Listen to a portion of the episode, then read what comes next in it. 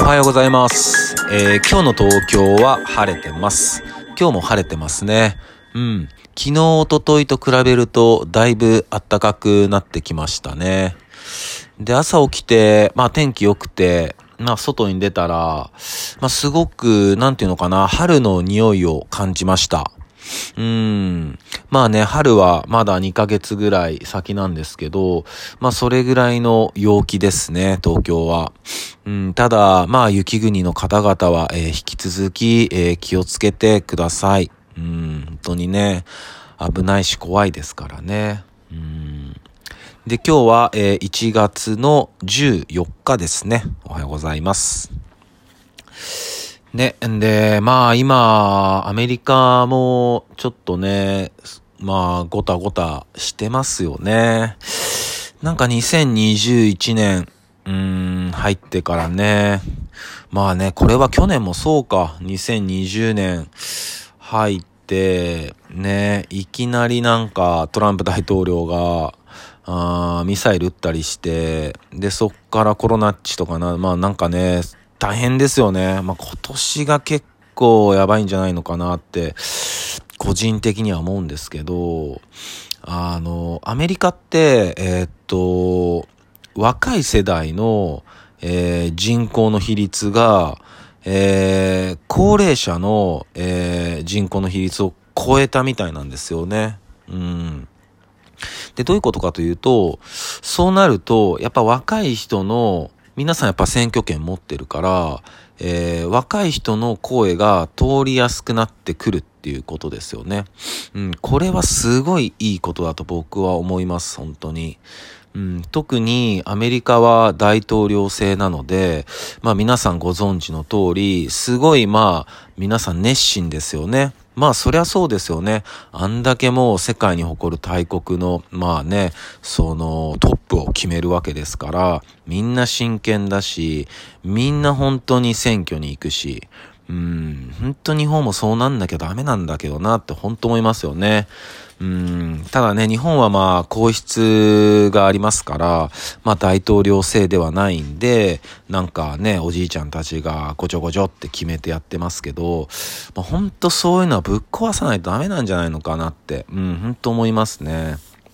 で、それでその、やっぱり、こう、日本って、まあ少子高齢化って、きっと皆さん、僕もですけど、生まれた頃から言われてますよね、それ。うん、ずっと言われてますよね。で、それってなんでなのかっていう、ね、そういうところ、えー、ちょっと氷山の一角ですけども、えーお伝えしたいと思います。うん。去年の、えー8月の15日の放送で、えー話しましたけども、アメリカの、えー第33代大統領、トルーマンの言葉、まああるんで、これちょっと調べてみてくださいっていう話をしたと思います。うん。で、まあ調べてらっしゃらない方も、えーいるかとは思うんで、ちょっとね、今日は、えーその言葉をここで読みたいと思いますので、えー聞いてください。猿、モンキーですね。日本人のことをまず猿って呼んでるんですよ。うん、いきます。猿を虚実の自由という名の檻で我々が買うのだ。方法は彼らに多少の贅沢さと便利さを与えるだけでいい。そして、スポーツ、スクリーン、セックス、まあ、俗に言う 3S 政策ですよね。それを解放させる。これで真実から目を背けさせることができる。猿は我々の家畜だからだ。家畜が主人である我々のために貢献するのは当然のことである。そのために我々の財産でもある家畜の肉体は長寿にさせなければならない。化学物質などで病気にさせて、しかも生かし続けるのだ。これによって我々は収穫を得続けるだろう。これは小選国の権限でもある。これを、えートルーマン大統領は言い放ったんですよね。1945年。うん終戦時です。で、まあこの人が、まあ日本に原爆を落とすことも決断したんですよね。うん。今の言葉聞いて皆さんどう思いましたか？まさに今の日本を表してませんか？ね。例えば、癌とかもそうですよね。うん。あれはもうビジネスになっちゃってるし。お医者さんに、もし癌になられたら、抗がん剤って打ちますかって聞いたところ、絶対打たないって人の方が多い。そんな世界になってるんですよ。うん。で、それでここ、うん。彼らに多少の贅沢さと便利さを与える。うん。ね。思い当たるところありますよね。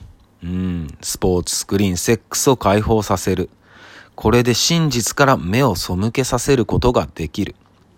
真実ってじゃあ何なんですかね？うん、僕は個人的に思うのは、日本っていう国は、本当に古代からすごい国だと思ってます、僕は。うん。ただ、そういう歴史とかには残してないだけで。イエス・キリストでさえ日本にいた。そういう話もありますよね。うん。日本人を浄化させようとしてるっていう話もありますよね。うん、民族浄化ですよ。何百年、何十年の単位でこれをやってきてるんですよね。やっぱ日本人って、えー、気づいてないだけで、むちゃくちゃすごいんですよ、多分。それを、こういう他の人、えー、外界の人たちは分かってたんですよね。うん。ゼロ戦飛行機だって、あんなのはもう作れないんですよ。うん。日本人でしか。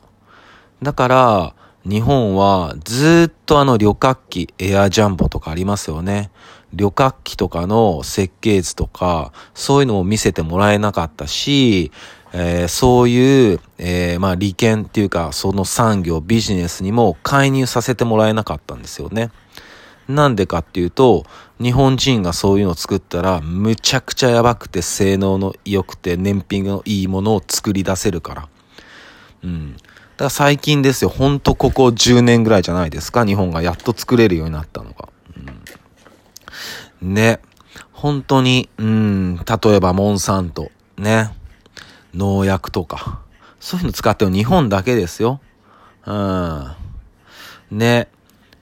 今ね、本当に、うーん、もう皆さん、もう全然ビンビン感じてると思いますよ。うん、気づいてると思う。ね、このままじゃまずいぞと。うん、やっぱりね、ほんと僕たちの世代がどうにかしなきゃいけないですよね。うん、ただ、まあ僕みたいな、まあ無名のラッパーがね、こうやって言っても何も変わらないかもしれないけど、でもやっぱり声を出し続ける、上げ続ける。うん。それはこういう放送でも、曲でもね。うん。やっぱそういう一つ一つのアクションが本当に大事だと思います。うん。で、選挙とかに近づいてきて、まあそういう選挙の話とかすると、えー、なんだっていう風潮もありますよね、未だに。本当にナンセンスですよ。うん。ただ、日本でも、やっぱり20代とか若い子たちは、そういうところに目を向け出してますよね。あまりにもおじいさんたちがやばいから。